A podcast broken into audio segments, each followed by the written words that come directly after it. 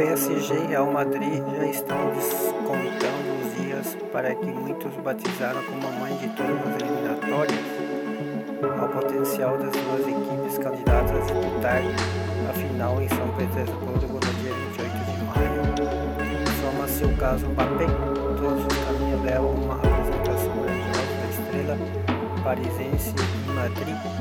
Assim que a temporada terminar, isso acabou com a relação entre as duas cidades até recentemente excelente, e isso desencadeia um morbido laço em torno de Kylian.